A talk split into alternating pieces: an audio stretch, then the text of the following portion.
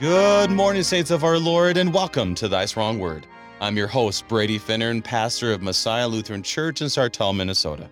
Thank you for tuning us in this morning on Worldwide KFUO. Christ for you, anytime, anywhere. A blessed Epiphany season to all of you this Monday, January the 31st. We gather this next hour around the inspired and true Word of God and the Word made flesh, who has called you out of darkness and into his marvelous light. The light shines on us today from Matthew chapter 13. Now, we have gone through, it's kind of a little bit of a, we're, we're in the middle of parables, which is really one of my favorite parts of the New Testament, if not the whole Bible, because there you are able to see how God's kingdom works by what you say modern day stories of that time. And so you unpack it, you can go after it, but the main point of all of it shows us how Jesus operates as a different king than what we are used to in our world. And today, as we look at these parables and have an explanation that comes back to a former parable, we tried to figure this out a few times, but you know what? We're just going to plow through the text today and once again see Christ. I'm excited. Uh, let's dig in, for the gifts are ready, ready for you. Thank you to our friends at Lutheran Heritage Foundation for your support of Thy Strong Word. Visit lhfmissions.org for more information. lhfmissions.org. Joining us to be strengthened by God's word, we welcome back the Reverend Dr. Phil Boo, St. John of St. John Lutheran Church in La Vergne, Minnesota. Pastor Boo, welcome back to Thy Strong Word. Well, thank you so much, Brady. I appreciate it and uh, happy to be here. Well, as we as we look at today, uh, first of all, happy Epiphany. How's your Epiphany journey going at St. John Lutheran? Oh, it's wonderful. You know, seeing all the ways that Christ reveals Himself throughout the Scriptures, and you know, I just think about all the all the people who got to see those things firsthand and now we get to relive them by the power of the holy spirit and then we get to go out and you know share those stories with others give other people this evidence of christ and i just i think that this is a wonderful opportunity and we are in a great period of history right now because there's so many people out there that need to hear about jesus. And you know I, I like how you said that because the the the distinctiveness of Christ during the Epiphany season shows us light, and no one can say, "Hey, there's no darkness around." Um, shows us forgiveness, and no one can rightfully say that there's forgiveness in our world. It's a lot of forgive, but I'll never forget kind of language that we'll mm-hmm. see, and there's a peace in the midst of a lot of anxiety. So yeah. yeah, there definitely is a message to share, and it slowly gets revealed during Epiphany, especially when Lent is so far away, which means for us in Minnesota, like, um, you know, eh, try to do Good Friday, you know, in, in darkness is going to be like a nine o'clock service. What do you think? yeah, well, you know, Good Friday is actually one of my favorite uh, festivals or feast or whatever we call it, you know, uh, occasions of the church year, um, yeah. because it's just it's sort of what it's all about. And of course, you know, Good Friday only finds its grandeur in the in the view of Easter. But still, yeah, that whole season is wonderful. But yeah, Epiphany I think is an un- underappreciated, overlooked season where we uh, where we get to proclaim all these mighty ways that Jesus revealed Himself. And so, yep, I think it's wonderful. And then in these parables we're talking about today, Jesus is mm-hmm. revealing the kingdom, and I think I think this is something that we need to focus on as Christians. As you do that, it's a reminder to our listeners, you know, dig into the Epiphany season. We still have a few weeks left, and it's an opportunity to once again see Christ and how he is revealed in Holy Scripture. But today, Pastor, as we dig into Scripture and see Christ, can you begin our time and ask the Lord's blessing in prayer? Absolutely. Let's do that. Dearest, most holy and heavenly Father, the eyes of all look to you, O Lord. You give us what we need at the proper time. Lord, you are the great physician. You are the creator of all things. You are the epiphany, which reveals that God loves us so much that he came in you to walk among us, to live among us, to suffer as we do, and then to die and rise again so that we could live with you forever in the new heavens and the new earth. But until that time you return, keep us strong and our eyes fixed on you as we prepare to study your word. These things we pray in Jesus' name. Amen. Amen. If you have any questions concerning our text or our parables that we'll be covering today in Matthew chapter 13, send us an email, kfuo at kfu.org, kfuo at kfuo.org. Pastor Boo, I want to do this this morning is I want to read all that we have the mustard seed, the leaven, the explanations, all this kind of um, as we look at the parables, and then come back for your introductory thoughts as we look at Matthew chapter 13. So we begin. A reminder to listeners, we'll be reading from the English Standard Version of Matthew chapter 13, beginning in the 31st verse. He put another parable before them, saying, The kingdom of heaven is like a grain of mustard seed that a man took and sowed in his field. It is the smallest of all seeds, but when it has grown, it is larger than the garden plants and becomes a tree, so that the birds of the air come and make nests in its branches. He told them another parable. The kingdom of heaven is like leaven that a woman took and hid in three measures of flour till it was all leavened. All these things Jesus said to the crowds in parables. Indeed, he said nothing to them without a parable this was to fulfill what was spoken by the prophet I will open my mouth in parables. I will utter what has been hidden since the foundation of the world. Then he left the crowds and went up into the house. And his disciples came to him, saying, Explain to us the parable of the weeds of the field. He answered, The one who sows the good seed is the Son of Man. The field is the world, and the good seed is the sons of the kingdom. The weeds are the sons of the evil one and the enemy who sowed them is the devil. The harvest is the close of the age, and the reapers are angels. Just as the weeds are gathered and burned with fire, so it will be at the close of the age. The Son of Man will send his angels, and they will gather out of his kingdom all causes of sin and all lawbreakers, and throw them into the fiery furnace. In that place there will be weeping and gnashing of teeth. Then the righteous will shine like the sun in the kingdom of their Father. He who has ears, let him hear. Pastor, as we as we look at chapter 13 and the verses that we have read um, and heard the words of Christ, how do you want to begin background, context, and to start us off on the right foot? Well, let's just let's talk about where we're at in Matthew. So Matthew's narrative of Jesus's ministry is finding its midpoint right around chapter 13. And in chapter 13, we're starting to see the people around Jesus for who they are. They're starting to divide themselves up into camps. On the one side, you have believers and disciples and the curious and the, even the crowds who are open to Jesus. And then on the other side, you have people already who reject him, already are downright out to get him. And so when Jesus comes in in chapter 13 and he's at Simon Peter's house in Capernaum, and he's staying there for a while, but he tells just one after the other eight different parables. And these eight parables are focusing on the kingdom of heaven, the inroad of God's salvific work on earth as he's bringing in, you know, heaven from above. And so we we see Jesus um, talking about, you know, people in these two different categories. On the one hand, you have those who can hear and those who uh, understand, you know, fulfilling prophecy. On the other hand, you have those who have closed their minds to Jesus. And so we we we run into Jesus here and by the time of our text, we are on the third and fourth parables that he's telling of these eight. So um, the first four parables he speaks outside of the house and and all the crowds are there including his disciples that's the parable of the sower the parable of the weeds, the ones that we're going to cover today, the mustard seed, and the parable of the leaven.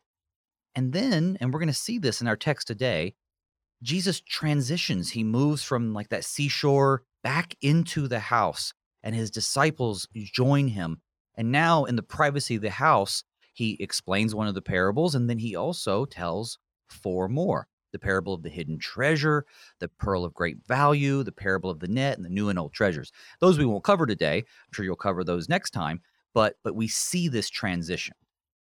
Another thing we also see in chapter 13 is a shift in the way that Jesus has been teaching the people up to this point. Now, this is the first time that Matthew uses the term parable to reference Jesus's teaching. Now he told parables before, but but now Matthew's talking about him teaching at length using parables. So even verse 10, we can see that his own disciples are surprised that that Jesus is starting to just speak in parables. They flat out ask him in that verse, why do you speak in parables? Yeah. So you can see that he's been pretty clear in the way he teaches, and suddenly they've noticed this shift. You know, and all these crowds are coming around. They're probably starting to get a little bit more confused. Like, what's this guy talking about? So I think that's an issue worth reviewing before we before we dig in, as you said earlier, plow through. I like those uh I like those descriptions since our first parable is one of seeds. But um yeah, why does he use parables? Well, I think it's important to note that Jesus didn't invent parables. Maybe if you asked your Sunday school teacher, we talk about Jesus using parables, but this isn't something he came up with. Um, they were used from ancient times. There's parables in the Old Testament, and and often they were used as thought experiments. Right? I mean, teachers would try to provoke their students to think deeply about some underlying issue. The Greek word for parable generally means, or you know, something to the effect of, you know, setting beside or placing beside. The idea is that a story or a riddle or a narrative, it's it's placed beside real life situations so that you can make a comparison between whatever truth you're trying to illustrate and this sort of thing that people already know. Now, if we were to ask those Sunday schoolers, you know, what a parable is, I think they'd say something to the effect of they're earthly stories that teach a heavenly truth. And I think that's fair enough, maybe a little simplistic, but it's fair enough. Um, I think that's a good explanation of what's going on. But when they ask Jesus, you know, why are you speaking in parables? His response is a little more intriguing. Uh, Jesus essentially tells them that the parables ensure that the mysteries of the kingdom, which he's come to reveal, are given to believers, but not understood by those to whom they've not been given.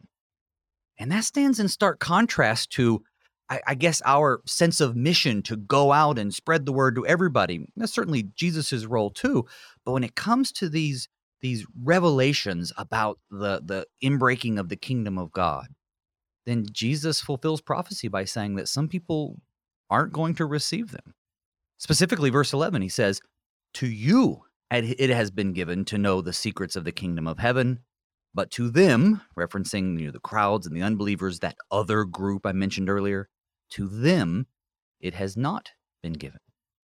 Jesus is hiding the deeper mysteries of the kingdom from those who have already rejected him, while giving his own followers this esoteric opportunity to learn them. So this is sort of what's going on. It's it's a it's a lot more uh, a lot more consistent with the way a lot of rabbis would teach, but but Jesus has something special to offer. He has mysteries that were hidden before the foundation of the world, and now he's bringing them. br- eh, Well, it's the Epiphany, right? He's bringing them to light for his disciples to understand. And that's something that is wonderful about this. Eh, I'm trying to think of a way of speaking about this educationally, because you broke that down so wonderfully as, as far as the history of parables. And often we don't dig that deep in thinking about the parables. Like, oh, it's just a what do you call it? A, a, a earthly story with a heavenly meaning. And it's it's it's more than that. It's like you said and re reiterated is it's a kingdom of God.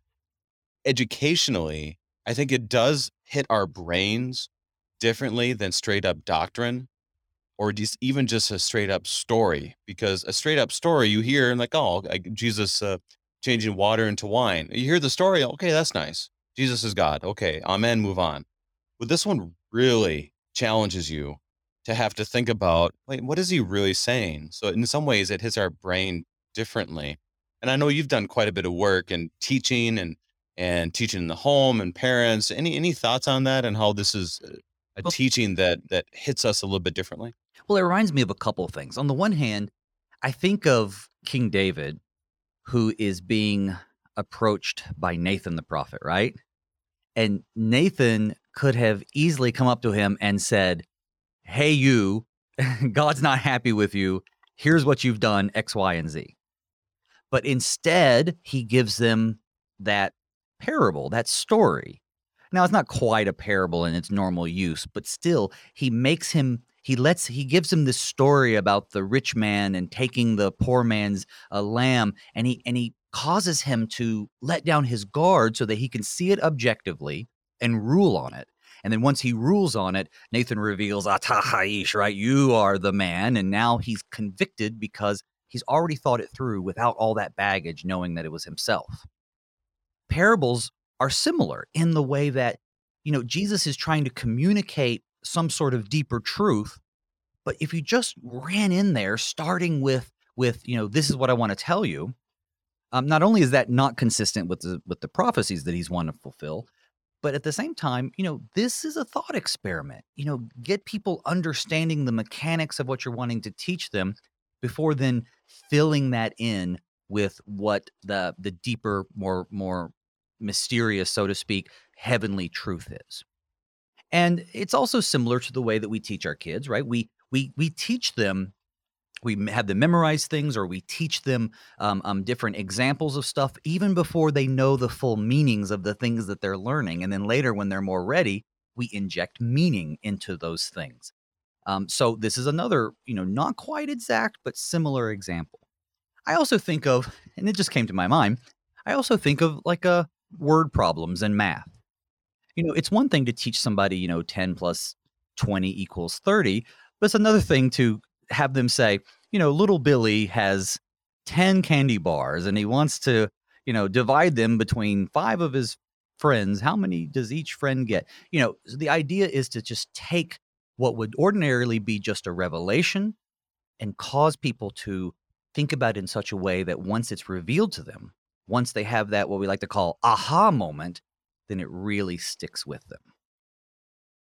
Well, let's dig into those aha moments to one that we've often heard, which is the mustard seed and leaven. So, you know what? To be honest, the leaven one, I don't think I've dug into that very much. So I'm kind of excited to get in that verse 33 parable. Um, we kind of get to the mustard seed, get excited, and then move on um, to the weeds and the explanations. So um, I'm excited to get to that. But let's start with 31 through 32. I'll read it once again. He put another parable before them, saying, the kingdom of heaven is like a grain of mustard seed that a man took and sowed in his field. It is the smallest of all seeds, but when it has grown, it is larger than all the garden plants and becomes a tree, so that the birds of the air come and make nests in its branches. Could you? I'll just say, could you imagine hearing that for the very first time? with none of your Bible experience, none of your seminary education, none of your lifelong being a Christian. And so here's this rabbi, and he says the kingdom of heaven's like a grain of mustard seed, and it's the smallest of all seed, but it grows to be this big plant. And then people are just listening to you, and they're like, "Oh, what? What does that mean?" You know, and he doesn't explain it. He doesn't turn around and say, "Well, here's what I mean." I, I think that that that kind of gets back to you know Jesus using these parables people aren't just listening and they're not just listening to see if they agree with him. I think of Jesus proclaiming in the temple about fulfilling the scripture uh, of Isaiah, Isaiah 61, and the people, you know, all they could think about is that's not what we expect and they get really upset. In this case there's nothing to get upset by. They're they're just what does this mean? So it it does make us pause.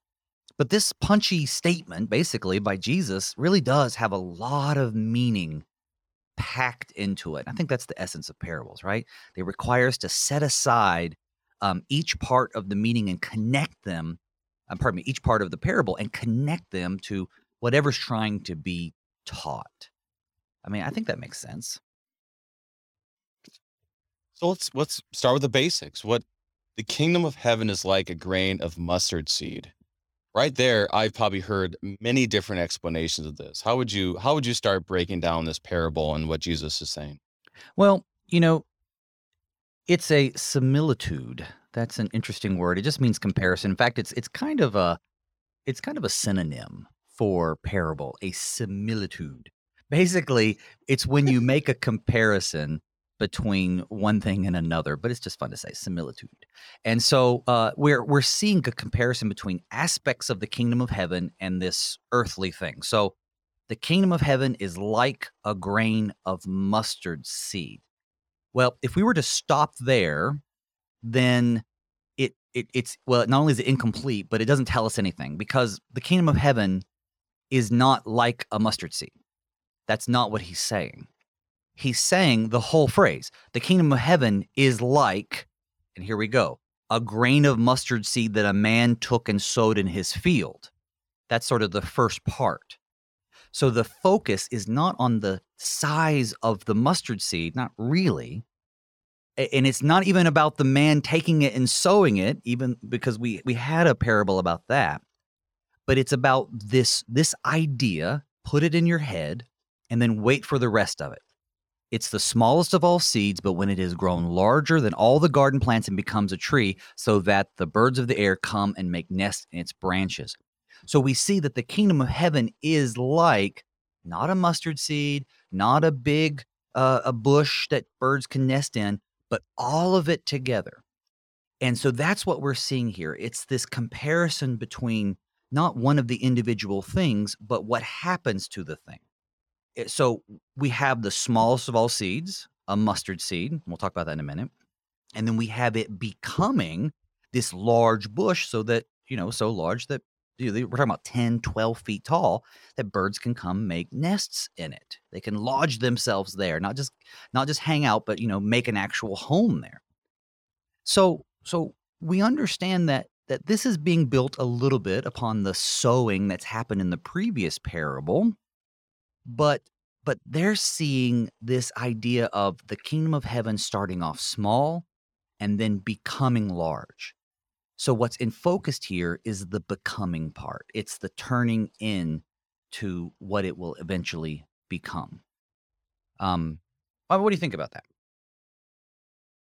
I I think I I think I agree. Uh, well, I guess me off guard there. I'm sorry, but does that make does that make sense, right? Because we have this we have this i think so many people like to focus on the grain of mustard seed because mm. elsewhere we talk about you know faith the size of a mustard seed. Right, right. And so it's not saying the kingdom of heaven is like this tiny little mustard seed. It's talking about the kingdom of heaven is like this tiny little mustard seed which becomes something larger. And um you know i guess since we're talking about this what about the phrase it's the smallest of all seeds right? This we, we might as well uh, tackle that while we're in yeah. here. So so i've heard so many people get hung up on the phrase of it's the smallest of all seeds. And i don't know if you've encountered this or not but i've even had unbelievers tell me well see here's proof that the bible is inaccurate or that jesus isn't all knowing why? Well because the mustard seed is not the smallest of all seeds even if you were to say the smallest of all garden seeds, they will say, no, that's not true. Well, first of all, I think that illustrates beautifully how Jesus was using parables in the first place, right? Jesus is making a comparison between um, the small, tiny beginnings of heaven on earth and how it's going to grow, but the unbeliever gets lost in the details. Jesus said, Seeing they do not see, and hearing they do not hear. And so that's what they're, they're they're focusing on this tiny little detail, trying to disrupt the the whole point, and they're missing the point altogether. And you know what? Plenty of believers, and I'd say some in your audience too, are going to get hung up on this too. So it's worth exploring. And and I don't think it's punting to simply say it's a proverbial saying. You know, I, I I've looked around, and it seems to be that. Well, on the one hand, the mustard seed is one of the smallest of the smallest seeds. Um, but it's more in the fact of how large the plant is that comes from it. Mm. And not only that, though, but from what I've understood, even though I would say, you know, the world of botany certainly can conjure up many examples of tiny seeds. Um, in the average Jewish garden of the time, well, this mustard seed would have been one of the smallest. And frankly, sort of the third thing is that most scholars have written that the mustard seed representing something small ends up actually being a pretty common proverb among rabbis at the time. That's just something people would say. So for Jesus to to find some unknown seed that's smaller than a mustard seed to make his point would not have been very helpful. Instead, he uses the common phrase, the common understanding of the people so that the message can, you know, connect with them.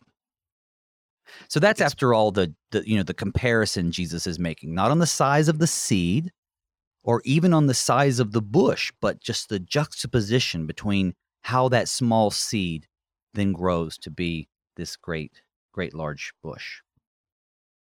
And there's definitely there's a few things. The first of all is that how they're speaking is not meant to be exact, just how we speak. For example, we talk about the sun rising and the sun setting.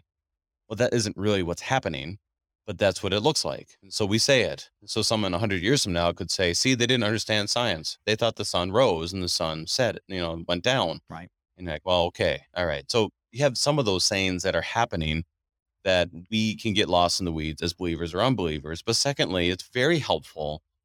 The way you've been saying this is that this really kind of it does separate the believers from the unbelievers because the believer is like, tell me more. And the unbeliever is like, that doesn't make any sense. I'm done. Right. And and that's something that we will we see throughout scripture where it talks about how some people are going to hear it, some people are going to deny it. There's not much you can do about it. It's just you got to preach it. And that's exactly what Jesus is doing. Yeah. The the mustard seed, and I really like how you're saying this because it's a very visual understanding of see how small it is it's so small that you would think it had no difference, but the kingdom of heaven will have a difference. But even even when a quote is making a difference, um, it's it's not necessarily moving the earth because let's be honest, a mustard seed, a mustard plant, having birds sit on it, well, that's not really that exciting. right. It's pretty no. pretty boring actually. well, so yeah, exactly. But, I mean, you know, the image itself is is kind of strange. If Jesus were trying to talk about how big and miraculous and amazing the kingdom of God will be in the future, well, he probably would have used something else. As we'll learn later, he probably would have used something like a cedar, right? That would make the most sense if, if you know if we were if we were writing this to make it make sense. But you see, the Jews at that time, the people he's talking to, the ones who are expecting the kingdom of heaven, they would have taken it as granted that the kingdom is going to be vast and glorious. So that's not the point he's trying to make. He's not trying to say, hey, don't worry, the kingdom's going to be amazing. Well, they all believe that already. The point he's making is how that beginning seems so small, but it will indeed produce the results that God intends. It's just a it's a vivid image of what's going on on the ground in Christ's spreading kingdom. And of course it does. It does connect back to prophecy. You know, Ezekiel 17, in fact, describes how God sent the prophet to, you know, talk to the people in a parable, no less. And toward the end of the chapter, Ezekiel gives them a revelation from God. And, and part of that revelation says, On the mountain height of Israel, I will plant it, that it may bear branches and produce fruit and become a noble cedar, and under it will dwell every kind of bird. In the shade of its branches, birds of every sort will nest. Now, is is Jesus directly trying to make that connection to that? Well, I don't know. I don't think so because he probably would have used the word cedar. But what we do see is this image of a tree, and we see the image of the birds nesting under it, and it's used several times throughout the Old Testament to refer to great kingdoms. So Jesus is undoubtedly trying to point to how the kingdom of heaven will be great, but the main point of the parable isn't that. The main point of the parable, as you just said earlier, is that how can something so small turn into something so great? And I think that's what we see here. Um, that's what we see going on. So, right now, I want to touch on that more before we get to the next parable. But now we need to take our break. We are studying Matthew chapter 13 with Pastor Phil Boo, and we'll be right back.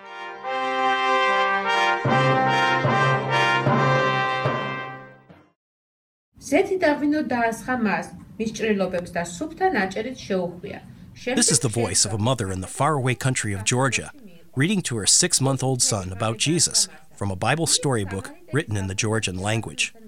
The child's Bible was given to her by the Lutheran Heritage Foundation, and the Holy Spirit is working powerfully through your support of LHF to make events like these happen every day.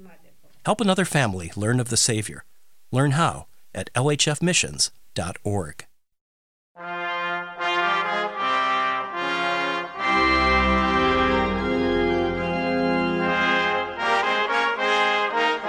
And welcome back. We are studying Matthew chapter 13, getting deep into the parables. When I when the pandemic hit here, at, you know, in our country, in our world, really, in March of 2020, I think a month in, I started a a, a study called Pandemic Parables on Friday, and so that that rings in my mind right now. And and looking at these parables, we we dug deep into them, but also it, it, it was very eye opening because the deeper I got, the more the simplicity of the parables rung true.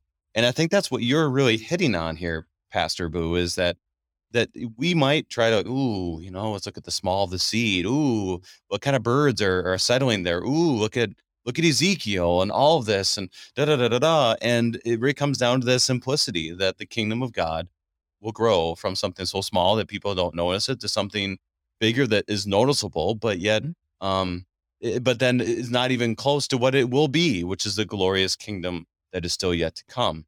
Um, are we on the are we on the right line yeah, as we th- look at this parable? Yeah, I think so. I mean, Jesus has plenty of teachings about, uh, you know, the the end of time, the the incoming of the kingdom. What's going on here is that Jesus has been teaching people for quite some time now, and people are starting to divide themselves, as I said earlier. Well, for those who are within the church, a parable like this teaches them, encourages them, might even be the better word, that yes, what's going on now seems small. And yes, you look you look across these crowds and you see some of these folks and some of them are just making fun of us and some of them are plotting against us and some of them, you know, will probably never believe and some of them will go on and and teach directly against us. But you know what? God's purpose will be fulfilled. In the same way that when you plant this mustard seed and you have no control over it, and yet it grows into this large, this magnificent 10, 12 foot bush, just know that this is happening even behind the scenes with what God's doing with his kingdom of heaven. It's growing, it's going to have an impact, even though right now, disciples, it doesn't look like it. And then on the other hand, when he's talking to the people who are going to reject him, they look and they see, well, here's this guy talking about garden bushes. What what's that about? And what that's about is it's fulfilling Isaiah, which tells us that they'll have ears but not be able to hear.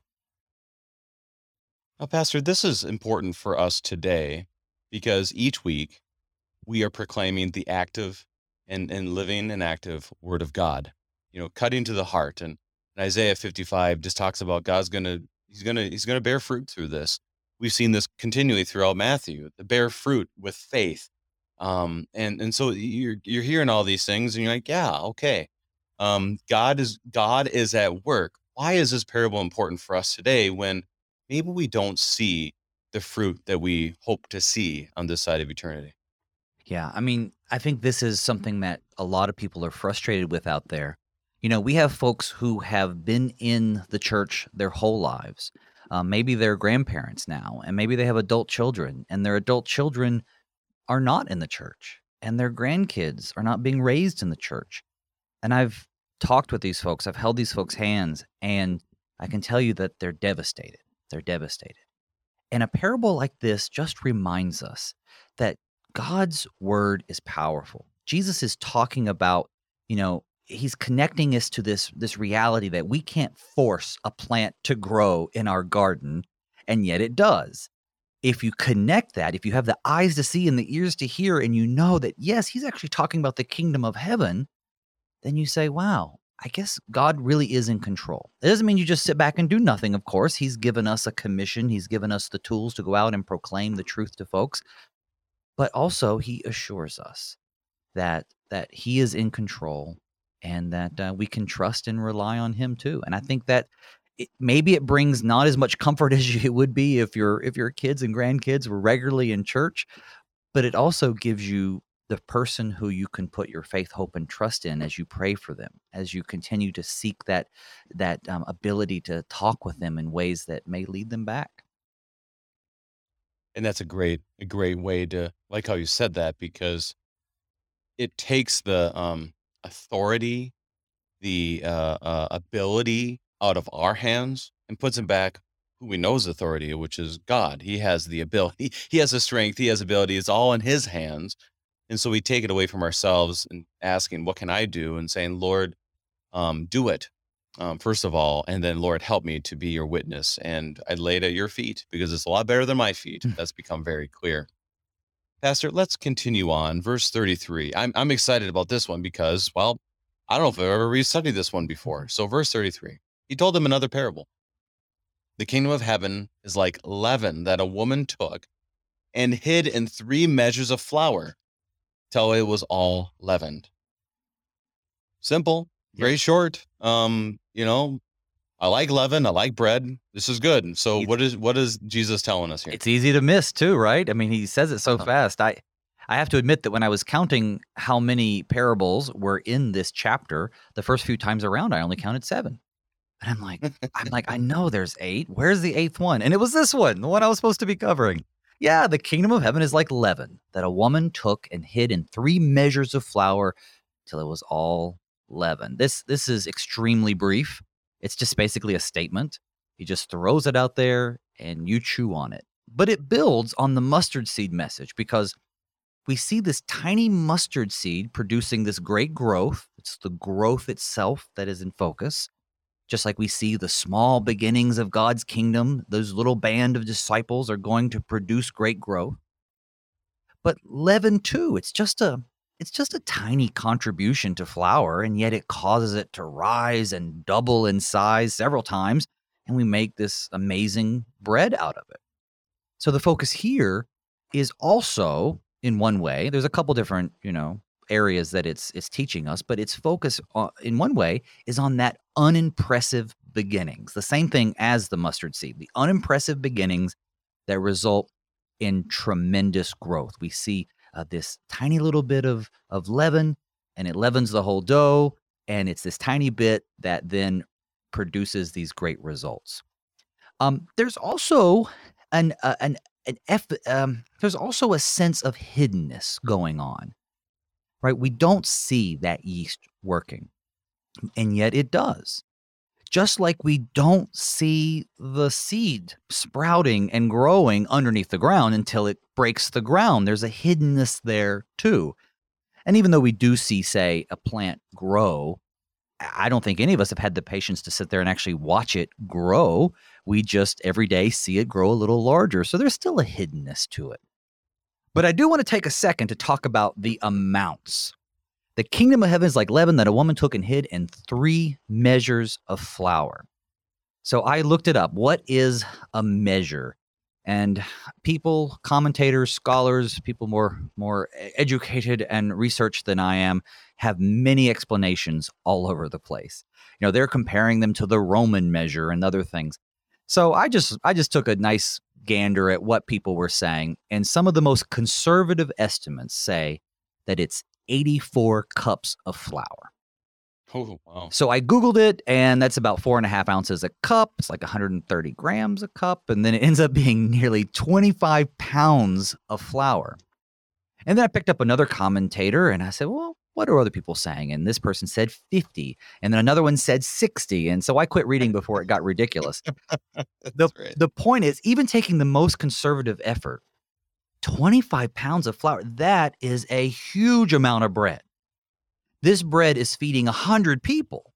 It's a ton of flour, figuratively speaking. So, so we see here that this isn't just, oh, wow, you know, I I want you to consider how a woman takes a little bit of, of, of leaven and makes this great bread. No, if if he threw off the people with the mustard seed, he's really throwing people off with this three measures of flour. You know, the people who have ears but cannot hear are now, you know, debating on how reasonable it is for a woman to make a 25 pound bread loaf. But of course, those who have ears to hear are listening for what Jesus has to teach. So, regardless of the exact amount, we see that comparison going on. Something small is producing a tremendous effect into something large, very large. And not only that, it's happening in ways that we cannot detect or discern, not casually.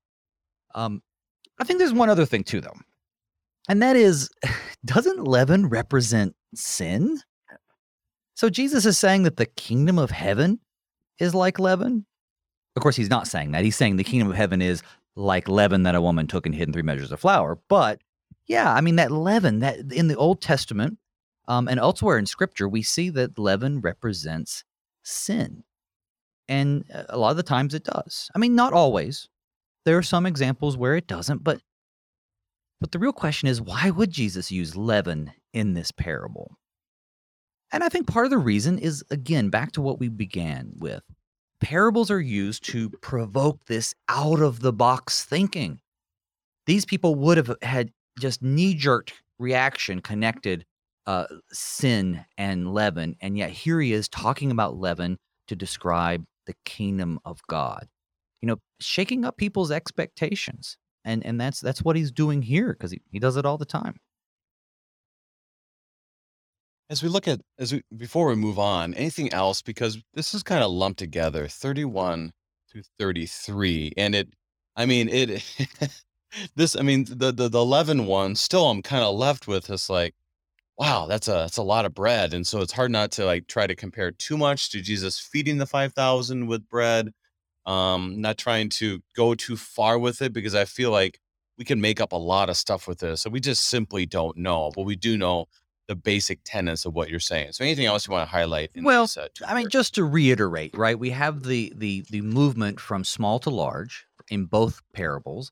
We have the aspect of the hiddenness in both parables, right? We don't necessarily see the plant grow, although it just gets bigger every day, and the yeast itself is within the dough. Um, I think it's just worth pointing out, and you mentioned this earlier, but the kingdom of heaven isn't always some amazing visible force at work in the world, some you know miraculous sign or miracle that people look for. I mean, hey, sometimes it is, but it's often not. It's God behind the scenes accomplishing his purpose. And that's what's going on in our world today. You know, our world is really no different than it was 2000 years ago people who won't believe unless they see signs and miracles. And Jesus is using these parables to talk about the kingdom of heaven, not in this amazing sky bursting, you know, infiltration into our history, but rather tiny little seeds and, you know, microscopic little um, yeast organisms uh, growing and doing their work in ways that are often imperceptible. And this brings me to Mark chapter 4 when it talks about you know the parable of the the growing seed where it basically says, you know, the farmer put in the seed and kind of went to bed and it grew, he knew not how was the language that's used in Mark chapter 4. Right. So I couldn't help but think about that that we are called to be faithful with proclaiming the word of God, which we would put into this understanding of growth and and we leave it in God's hands yep. and and to see how it grows. And sometimes, boy, it just feels like you have done it great.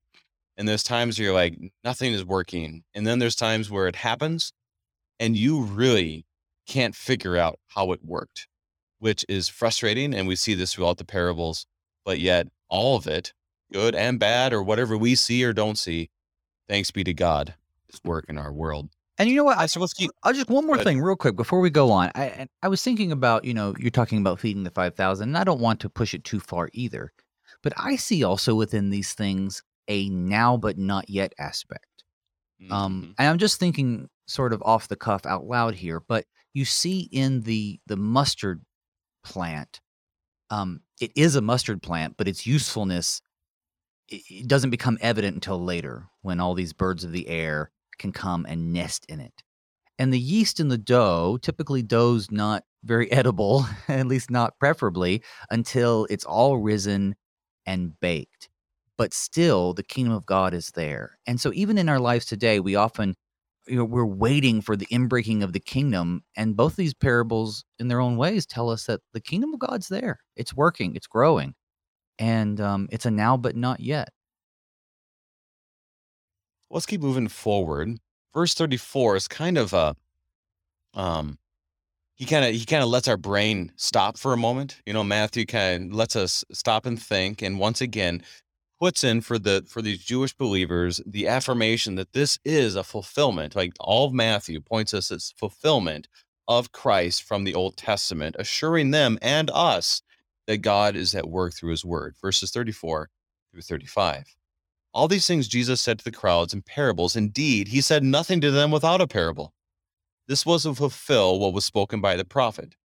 I will open my mouth in parables. I will utter what has been hidden since the foundation of the world. So he, he quotes there um, in verse 35, Psalm 78, verse 2. And, and and I found it interesting when he said he spoke but nothing but parables. So you do wonder sometimes, and the disciples are like, you know what, Jesus, can we just have a normal conversation for a little bit? I mean, my Right. my brain is hurting here, buddy. I mean, what are your thoughts? Yeah, I mean, here we are halfway through his eight parables, and he's reinforcing what he what he talked about earlier. Earlier, he's fulfilling that prophecy of Isaiah, just like he told them.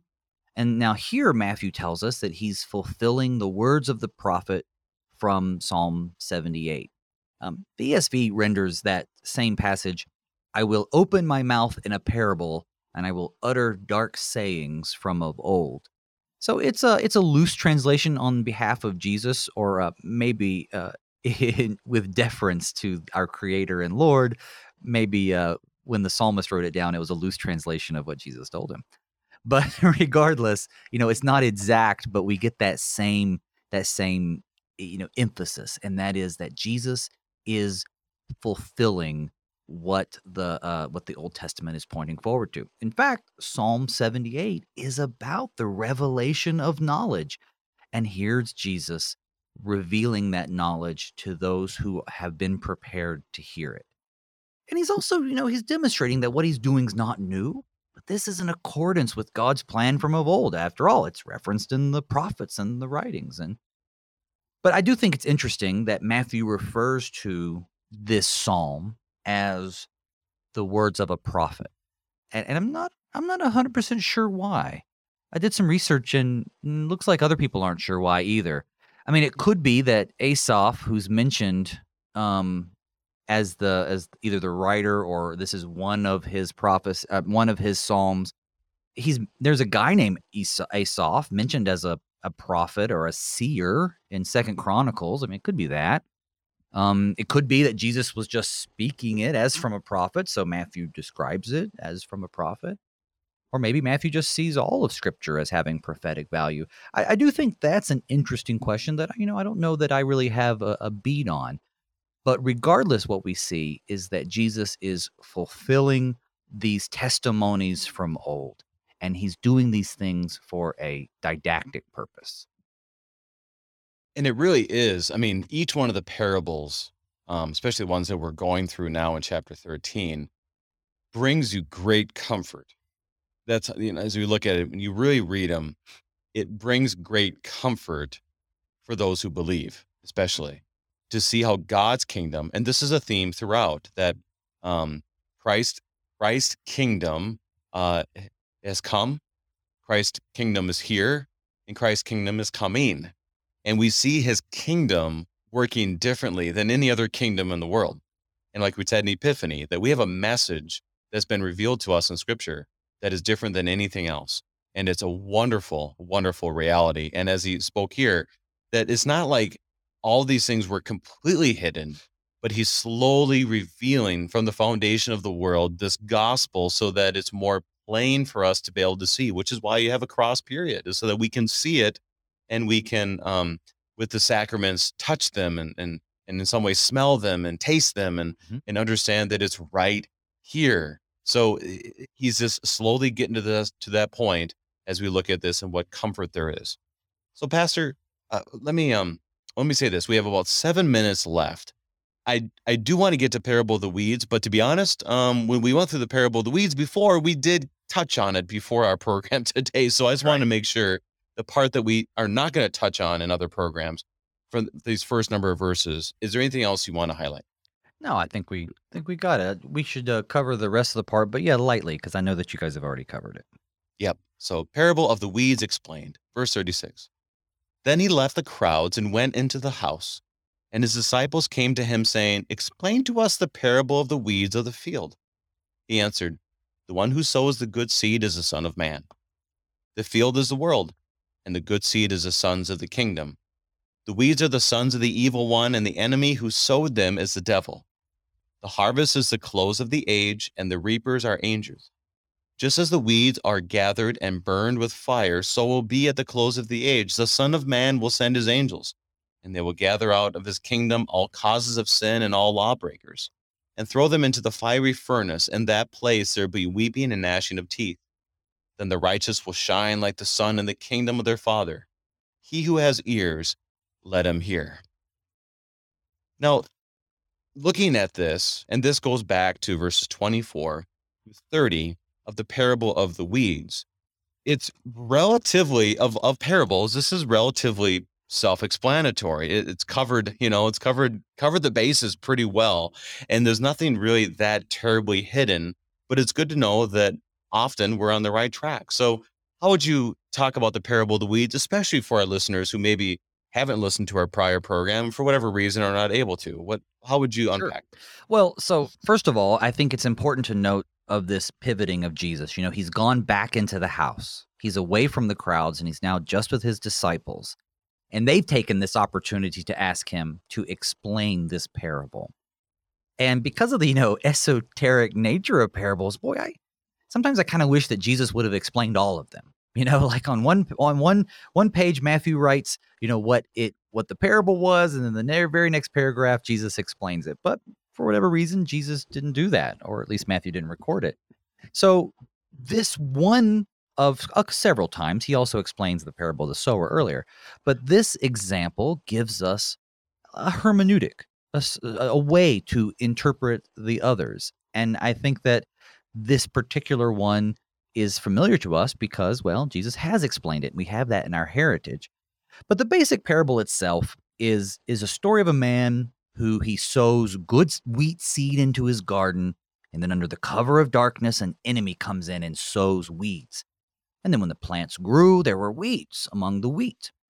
And the servants of the man, they wanted to try to tear out the weeds, but then the, the man who planted the good seed stops them and he says, No, listen, if you do that, you're going to end up pulling up wheat too. Instead, wait until the harvest when the wheat will be separated from the weeds, and then we'll burn the weeds in the fire. And so it seems like a pretty self explanatory, fairly common occurrence of having wheat and weeds and having to decipher between the two. So Jesus begins, though, in this explanation of it by defining each element of the parable, which kind of tells us that, wow, okay, when we read other parables, we should be defining each element according to you know other ways that God has revealed that to us in scriptures. And in this case, it's pretty straightforward, right? The sower is the Son of Man. Jesus begins with the reality that the one sowing the good seed is himself, a messianic term, the Son of Man. He describes himself as the Son of Man in Matthew 8. And with the field being the world, and the good seeds are believers, and the weeds are the unbelievers, we get this image of us having to coexist out in the world together. And there's a similarity between the wheat and the weeds. And so oftentimes it's hard to tell those who are believers from those who aren't. We can't read the hearts of others. And so, you know, it's impossible for us to somehow go off and round up all the unbelievers in the world. And then, of course, there's that issue of repentance. To harvest the weeds early would cut off the opportunity for repentance. So, what this parable is telling us is that, again, we should have patience you know, there's the reality that there are saved and unsaved, good and wicked who are living out together in this world. And we must not take God's vengeance or, or judgments into our own hands, but be patient because the day is coming. And it also gives us assurance that the day is coming, that God's justice will one day come and there will be a day of reckoning. So this is overall what the what the message is telling us. And then at the very end, Jesus leaves us with frankly a, a beautiful image of the righteous you know there's a lot of reaping and judgment going on and burning of tares or wheat or weeds but the final condition of believers is reassuring. He says then the righteous will shine like the sun in the kingdom of their father. He who has ears let him hear. He he, he connects even this with all this inbreaking of god's kingdom and the future of god's people. And there is um there is he who has ears let him hear. That that language that we hear throughout matthew is he's like behold you know the wise men show up in jerusalem behold you know john the baptist shows up And here, that's kind of like a behold statement. Look, he who has ears, let him hear that that this righteousness is yours in me. You know, this righteousness has been revealed. My kingdom is yours. And so you know, repent, believe, you know, um, mm-hmm. turn, contrition, faith. I mean, go down the whole list of of what he's offering to them. And it really comes down to this is this is the good stuff. So come to me, all who are weary and heavy laden, I will give you rest. And Esther, we have about a minute left in our time. What well, would you encourage and, and summarize uh, the, the passages that we've gone through today?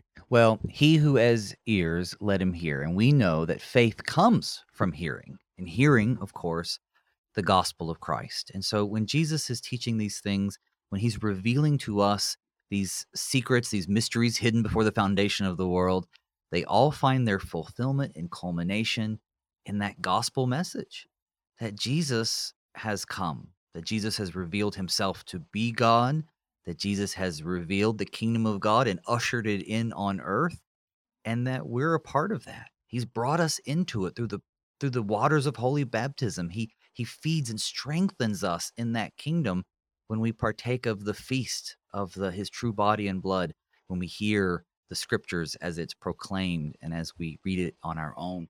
And so we can have that assurance that God loves us, that the kingdom of God is working according to God's plan, and that we can also be patient as as all these things that happen behind the scenes will find their fulfillment just as God has designed them. And I think that's the message today. We just keep focusing on Jesus and uh, we keep doing as we should be doing, repenting when we don't, and let the Holy Spirit do the rest.